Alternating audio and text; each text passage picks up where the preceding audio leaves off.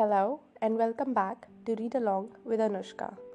Before we begin, I would like to apologize for not posting yesterday. I guess I spoke too soon when I said there would be no breaks in between. Sometimes those Monday blues tend to get to us. So, without further ado, let's move to chapter 7 Nightmare. I told Charlie I had a lot of homework to do and that I did not want anything to eat. There was a basketball game on that he was excited about, though, of course, I had no idea what was so special about it, so he was not aware of anything unusual in my face or tone. Once in my room, I locked the door. I dug through my desk until I found my old headphones and I plugged them in into my little CD player. I picked up a CD that Phil had given to me for Christmas.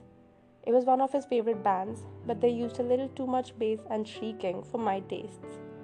I popped it into place and lay down on my bed. I put on the headphones, hit play, and turned up the volume until it hurt my ears. I closed my eyes, but the light still intruded, so I added a pillow over the top half of my face. I concentrated very carefully on the music, trying to understand the lyrics, to unravel the complicated drum patterns. By the third time I had listened through the CD, I knew all the words to the choruses at least. I was surprised to find that I really did like the band after all, once I got past the blaring noise. I would have to thank Phil again. And it worked. The shattering beats made it impossible for me to think, which was the whole purpose of the exercise. I listened to the CD again and again until I was singing along with all the songs, until finally I fell asleep. I opened my eyes to a familiar place aware in some corner of my consciousness that I was dreaming. I recognized the green light of the forest. I could hear the waves crashing against the rocks somewhere nearby, and I knew that if I found the ocean, I would be able to see the sun. I was trying to follow the sound, but then Jacob Black was there, tugging on my hand, pulling me back toward the blackest part of the forest. Jacob, what's wrong? I asked. His face was frightened as he yanked with all his strength against my resistance. I did not want to go into the dark. Run, Bella, you have to run, he whispered, terrified. This way, Bella. I recognized Mike's voice calling out of the gloomy heart of the trees, but I could not see him.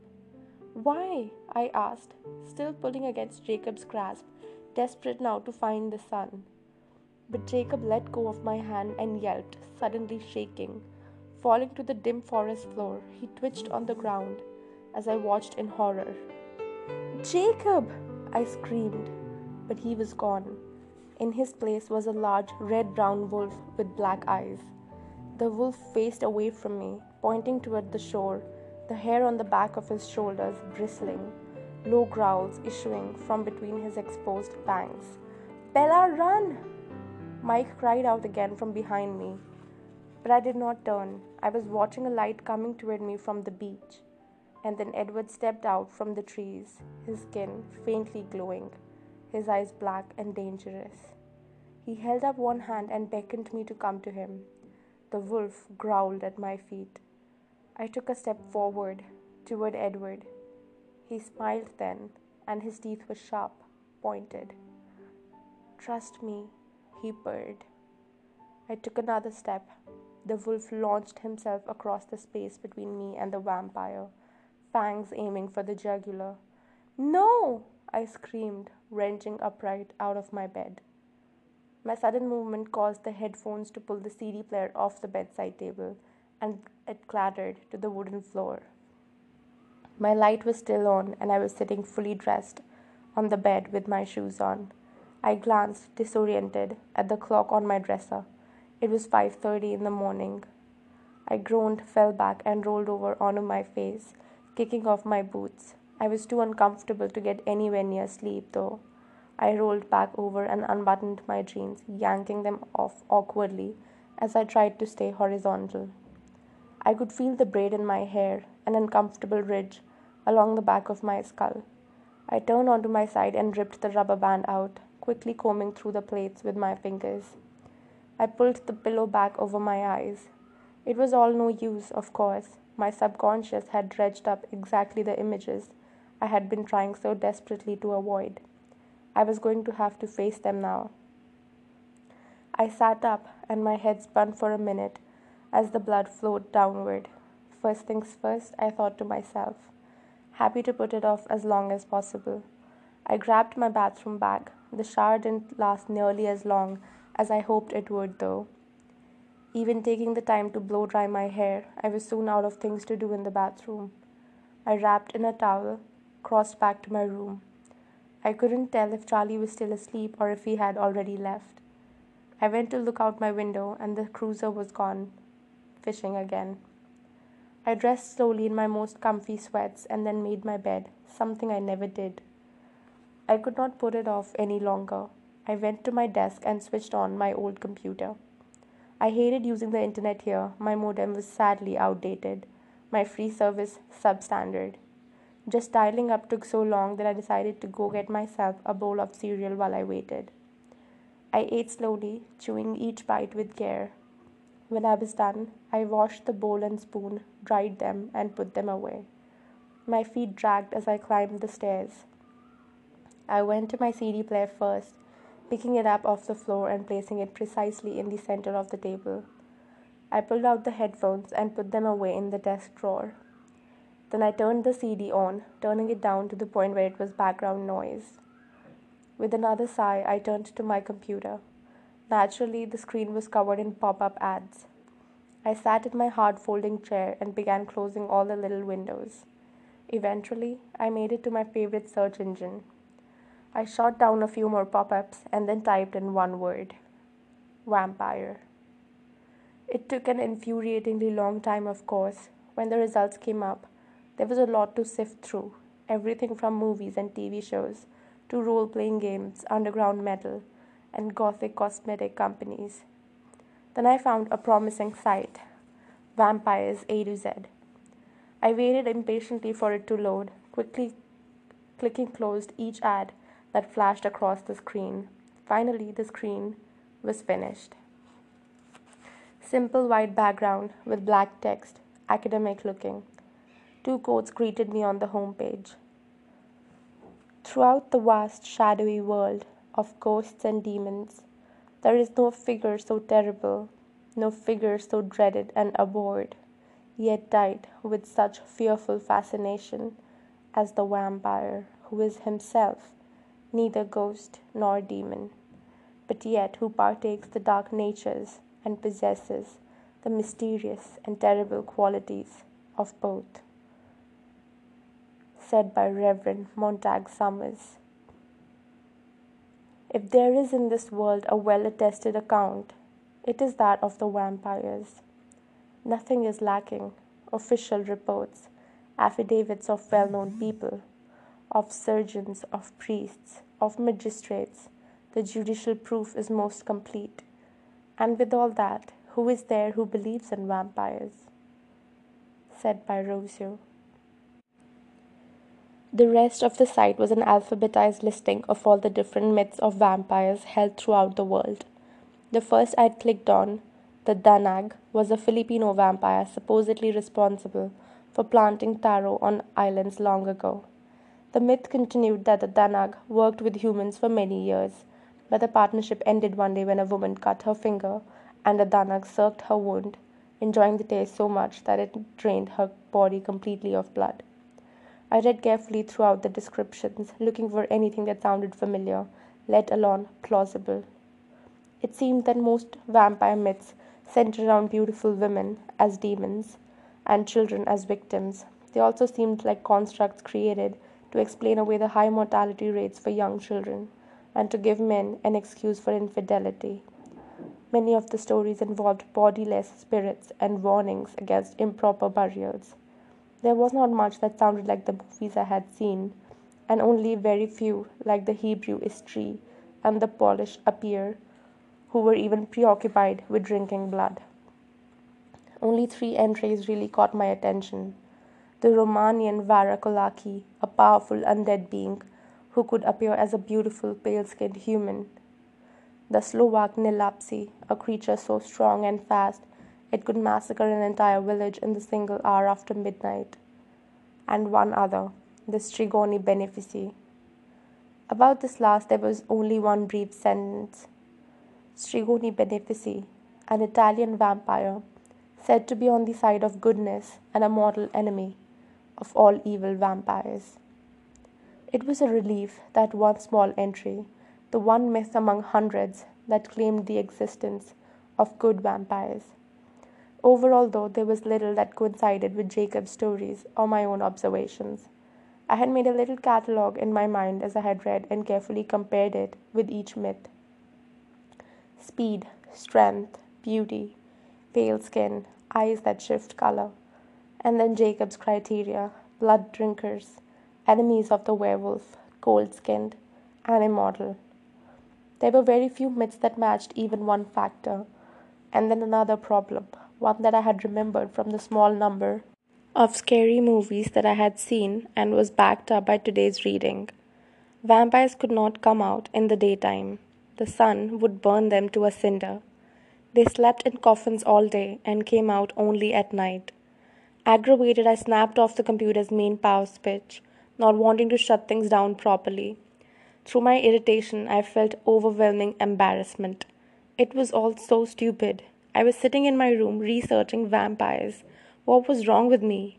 I decided that most of the blame belonged on the doorstep of the town of Forks, and the entire sodden Olympic Peninsula for that matter. I had to get out of the house, but there was nowhere I wanted to go that did not involve a three day drive.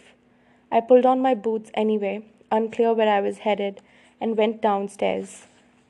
I shrugged into my raincoat without checking the weather and stomped out the door. It was overcast but not raining yet. I ignored my truck and started east on foot, angling across Charlie's yard toward the ever encroaching forest. It did not take long till I was deep enough for the house and the road to be invisible, for the only sound to be the squish of the damp earth under my feet and the sudden cries of the jays. There was a thin ribbon of a trail that led through the forest here, or I would not risk wandering on my own like this. My sense of direction was hopeless. I could get lost in much less helpful surroundings. The trail would wound deeper and deeper into the forest, mostly east as far as I could tell. It snaked around the Sitka spruces and the hemlocks, the yews and the maples. I only vaguely knew the names of the trees around me, and all I knew was due to Charlie pointing them out to me from the cruiser window in earlier days. There were many I did not know, and others I could not be sure about, because they were so covered in green parasites. I followed the trail as long as my anger at myself pushed me forward. As that started to ebb, I slowed. A few drops of moisture trickled down from the canopy above me, but I could not be certain if it was beginning to rain or if it was simply pools left over from yesterday, held high in the leaves above me, slowly dripping their way back to the earth. A recently fallen tree, I knew it was recent because it was not entirely carpeted in moss, rested against the trunk of one of her sisters, creating a sheltered little bench just a few safe feet off the trail. I stepped over the ferns and said carefully, making sure my jacket was between the damp seat and my clothes, wherever they touched, and leaned my hooded head back against the living tree. This was the wrong place to have come, I should have known. But where else was there to go? The forest was deep green and far too much like the scene in last night's dream to allow for peace of mind. Now that there was no longer the sound of my soggy footsteps, the silence was piercing. The birds were quiet too, the drops increasing in frequency, so it must be rain above. The ferns stood higher than my head now that I was seated, and I knew someone could walk by on the path, three feet away, and not see me. Here in the trees, it was much easier to believe the absurdities that embarrassed me indoors. Nothing had changed in this forest for thousands of years, and all the myths and legends of a hundred different lands seemed much more likely in this green haze than they had in my clear cut bedroom. I forced myself to focus on the two most vital questions I had to answer, but I did so unwillingly. First, I had to decide if it was possible that what ja- Jacob had said about the Cullens could be true. Immediately, my mind responded with a resounding negative. It was silly and morbid to entertain such ridiculous notions. But what then? I asked myself. There was no rational explanation for how I was alive at this moment. I listed again in my head the things I had observed myself the impossible speed and strength, the eye color shifting from black to gold and black again, the inhuman beauty, the pale, frigid skin, and more small things that registered slowly, how they never seemed to eat, the disturbing grace with which they moved, and the way he sometimes spoke, with unfamiliar cadences and phrases that better fit the style of a turn of the century novel than that of a 21st century classroom. He had skipped class the day we had done blood typing. He had not said no to the beach trip till he heard where we were going. He seemed to know what everyone around him was thinking, except me. He had told me he was the villain, dangerous. Could the Cullens be vampires? Well, there was something. Something outside the possibility of rational justification was taking place in front of my incredulous eyes. Whether it be Jacob's cold ones or my own superhero theory, Edward Cullen was not human. He was something more. So then, maybe. That would have to be my answer for now. And then the most important question of all what was I going to do if it was true? If Edward was a vampire, I could hardly make myself think the words. Then what should I do? Involving someone else was definitely out. I could not even believe myself. Anyone I told would have me committed. Only two options seemed practical. The first was to take his advice, to be smart, to avoid him as much as possible, to cancel our plans, to go back to ignoring him as far as I was able, to pretend there was an impenetrably thick glass wall between us and the one class where we were forced together, to, to tell him to leave me alone, and mean it this time. I was gripped in a sudden agony of despair as I considered that alternative. My mind rejected the pain, quickly skipping on to the next option. I could do nothing different. After all, if he was something sinister, he had done nothing to hurt me so far. In fact, I would be a dent in Tyler's fender if he had not acted so quickly. So quickly, I argued with myself that it might have been sheer reflexes. But if it was a reflex to save lives, how bad could he be? I retorted. My head spun around in answerless circles. There was one thing I was sure of, if I was sure of anything. The dark Edward in my dream last night was a reflection only of my fear of the word Jacob had spoken and not Edward himself. Even so, when I had screamed out in terror at the werewolf's lunch, it was not fear for the wolf that brought the cry of no to my lips. It was fear that he would be harmed. Even as he called to me with sharp edged fangs, I feared for him. And I knew in that I had my answer. I did not know if there ever was a choice, really. I was already in too deep. Now that I knew, if I knew, I could do nothing about my frightening secret, because when I thought of him, of his voice, his hypnotic eyes, the magnetic force of his personality, I wanted nothing more than to be with him right now. Even if. But I could not think it, not here alone in the darkening forest, not while the rain made it dim as twilight under the canopy and pattered like footsteps across the matted earthen floor. I shivered and rose quickly from my place of concealment, worried that somehow the path would have disappeared with the rain. But it was there, safe and clear, winding its way out of the dripping green maze. I followed it hastily, my hood pulled close around my face, becoming surprised as I nearly ran through the trees at how far I had come. I started to wonder if I was heading out at all or following the path further into the confines of the forest. Before I could get too panicky, though, I began to glimpse some open spaces through the webbed branches, and then I could hear a car passing on the street, and I was free. Charlie's lawn stretched out in front of me, the house beckoning me, promising warmth and dry socks. It was just noon when I got back inside. I went upstairs and got dressed for the day, jeans and a t shirt, since I was staying indoors. It did not take too much effort to concentrate on my task for the day a paper on Macbeth that was due Wednesday.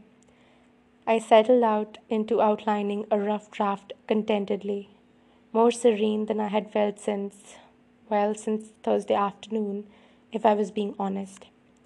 That had always been my way, though.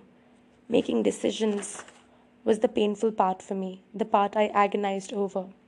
But once the decision was made, I simply followed through, usually with relief that the choice was made. Sometimes the relief was tainted by despair, like my decision to come to Forks. But it was still better than wrestling with the alternatives. This decision was ridiculously easy to live with, dangerously easy. And so the day was quiet, productive. I finished my paper before 8. Charlie came home with a large catch, and I made a mental note to pick up a book of recipes for fish while I was in Seattle next week. The chills that flashed up my spine whenever I thought of that trip were no different than the ones I had felt before I had taken my walk with Jacob Black. They should be different, I thought. I should be afraid. I knew I should be, but I could not feel the right kind of fear. I slept dreamlessly that night, exhausted from beginning my day so early and sleeping so poorly the night before. I woke for the second time since arriving in Forks to the bright yellow light of a sunny day. I skipped to the window, stunned to see that there was hardly a cloud in the sky, and those there were just fleecy little white puffs that could not possibly be carrying any rain. I opened the window, surprised when it opened silently without sticking, not having opened it in who knows how many years, and sucked in the relatively dry air. It was nearly warm and hardly windy at all. My blood was electric in my veins. Charlie was finishing breakfast when I came downstairs, and he picked up on my mood immediately. Nice day out, he commented. Yes, I agreed with a grin. He smiled back, his brown eyes crinkling around the edges. When Charlie smiled, it was easier to see why he and my mother had jumped too quickly into an early marriage. Most of the young romantic he had been in those days had faded before I had known him. As the curly brown hair, the same color if not the same texture as mine, had dwindled, slowly revealing more and more of the shiny skin of his forehead. But when he smiled, I could see a little of the man who had run away with Renee when she was just two years older than I was now. I ate breakfast cheerily, watching the dust motes stirring in the sunlight that streamed in the back window. Charlie called out a goodbye, and I heard the cruiser pull away from the house. I hesitated on my way out the door, hand on my rain jacket. It would be tempting fate to leave it home. With a sigh, I folded it over my arm and stepped out into the brightest light I had seen in months. By dint of much elbow grease, I was able to get both windows in the truck almost completely rolled down. I was one of the first ones to school. I had not even checked the clock in my hurry to get outside. I parked and headed toward the seldom used picnic benches on the south side of the cafeteria. The benches were still a little damp, so I sat on my jacket, glad to have a use for it. My homework was done, the product of a slow social life, but there were a few trig problems I was not sure I had right. I took out my book industriously, but halfway through rechecking the first problem, I was daydreaming, watching the sunlight play on the red barked trees. I sketched inattentively along the margins of my homework. After a few minutes, I suddenly realized I had drawn five pairs of dark eyes staring out of the page at me. I scrubbed them out with the eraser. Bella! I heard someone call, and it sounded like Mike.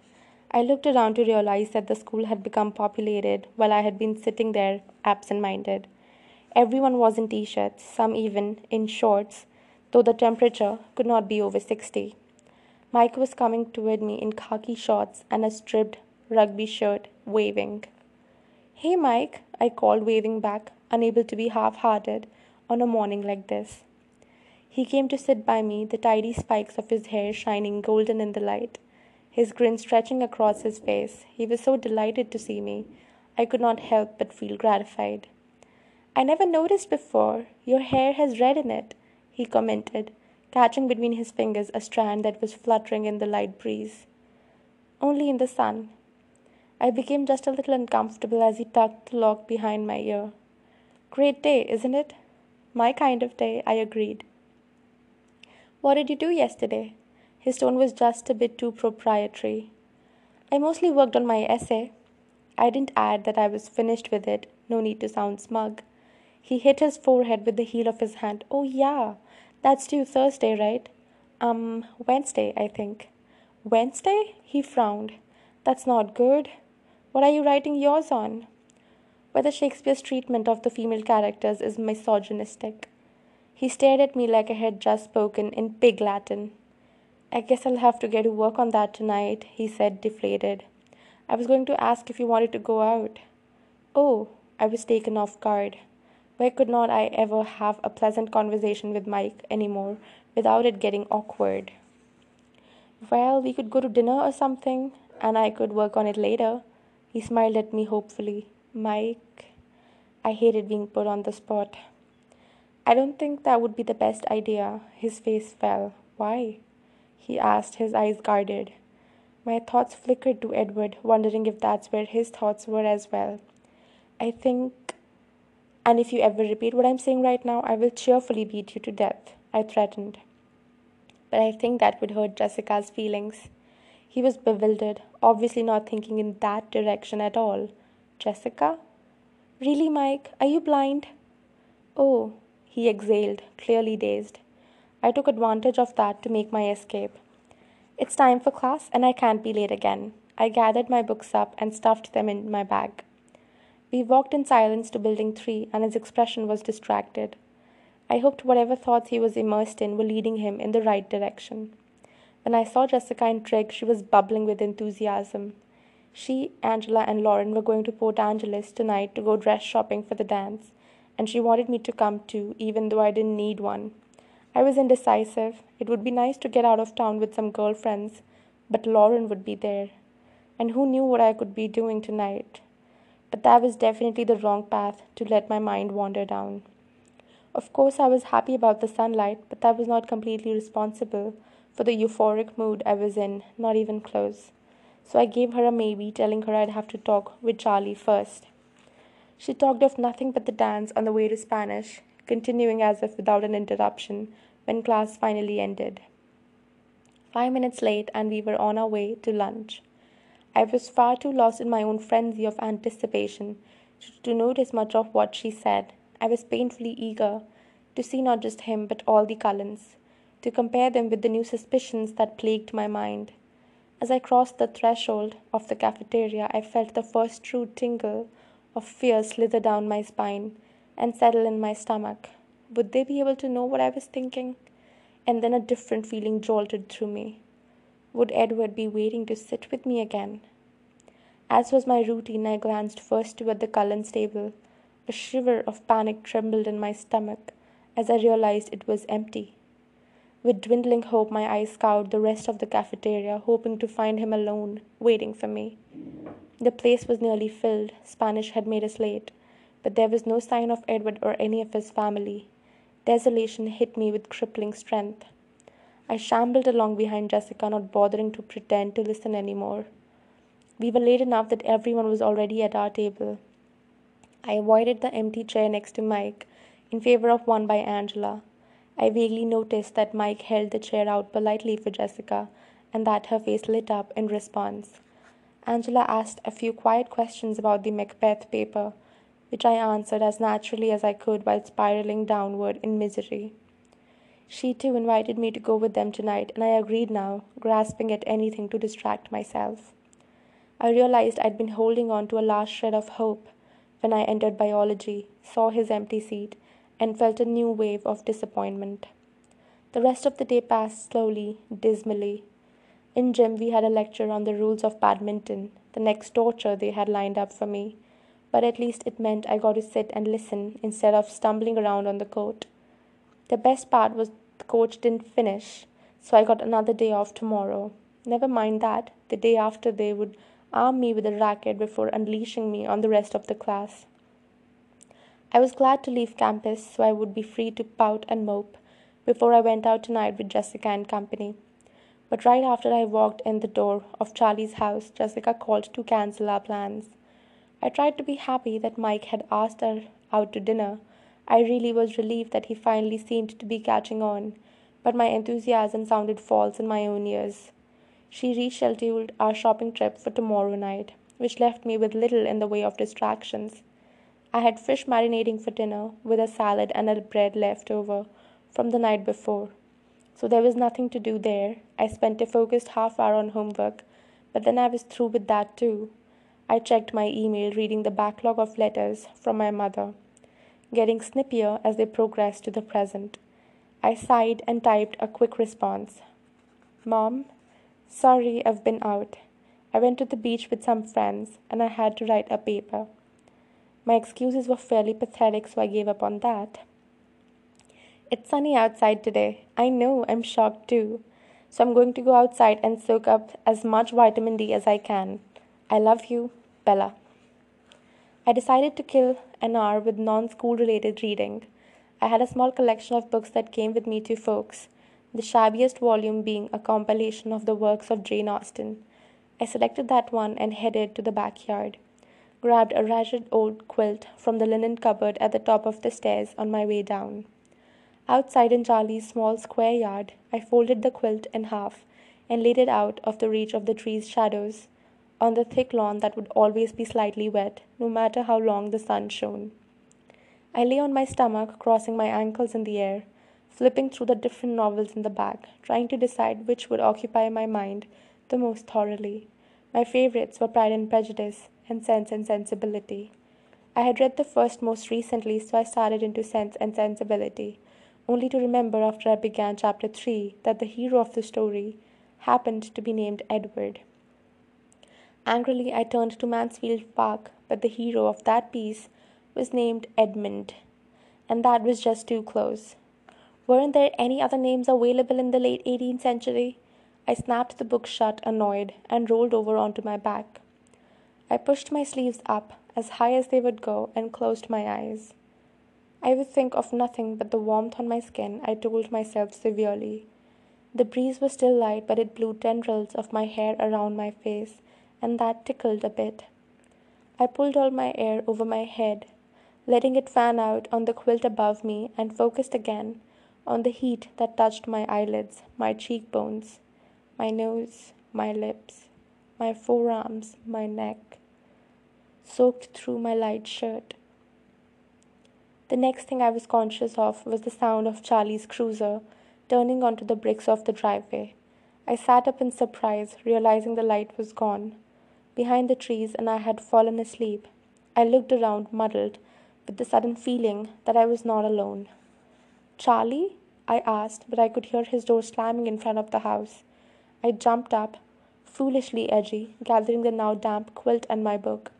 I ran inside to get some oil heating on the stove realizing that dinner would be late. Charlie was hanging up his gun belt and stepping out of his boots when I came in. Sorry, Dad, dinner's not ready yet. I fell asleep outside. I stifled a yawn. Don't worry about it, he said. I wanted to catch the score on the game anyway. I watched TV with Charlie after dinner for something to do. There wasn't anything on I wanted to watch, but he knew I did not like baseball, so he turned it to some mindless sitcom that neither of us enjoyed. He seemed happy, though, to be doing something together, and it felt good, despite my depression, to make him happy. Dad, I said during a commercial, Jessica and Angela are going to look at dresses for the dance tomorrow in Port Angeles, and they wanted me to help them choose. Do you mind if I go with them? Jessica Stanley? he asked. And Angela Weber. I sighed as I gave him the details. He was confused. But you're not going to the dance, right? No, Dad, but I'm helping them find dresses. You know, giving them constructive criticism. I would not have to explain this to a woman. Well, okay. He seemed to realize that he was out of his depth with the girly stuff. It's a school night, though. We leave right after school so we can get back early. You'll be okay for dinner, right? Bells, I fed myself for 17 years before you got here, he reminded me. I don't know how you survived, I muttered then added more clearly, I leave some things for cold cut sandwiches in the fridge, okay? Right on top. It was sunny again in the morning. I awakened with renewed hope that I grimly tried to suppress. I dressed for the warmer weather in a deep blue v neck blouse, something I had worn in the dead of winter in Phoenix. I had planned my arrival at school so that I barely had time to make it to class. With a sinking heart, I circled the full lot looking for a space, while also searching for the silver Volvo that was clearly not there. I parked in the last row and hurried to English, arriving breathless but subdued before the final bell. It was the same as yesterday.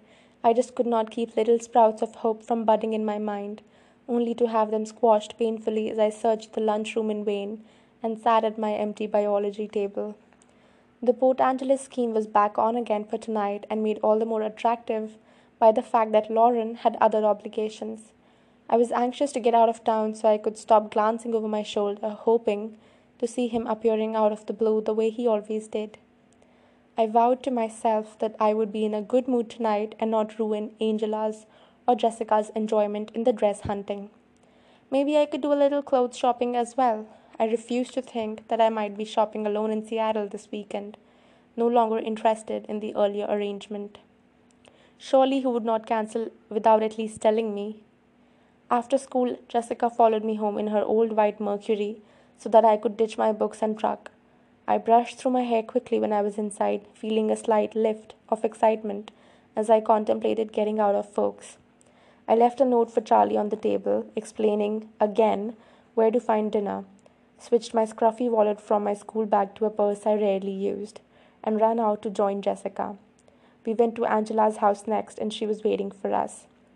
My excitement increased exponentially as we actually drove out of the town limits.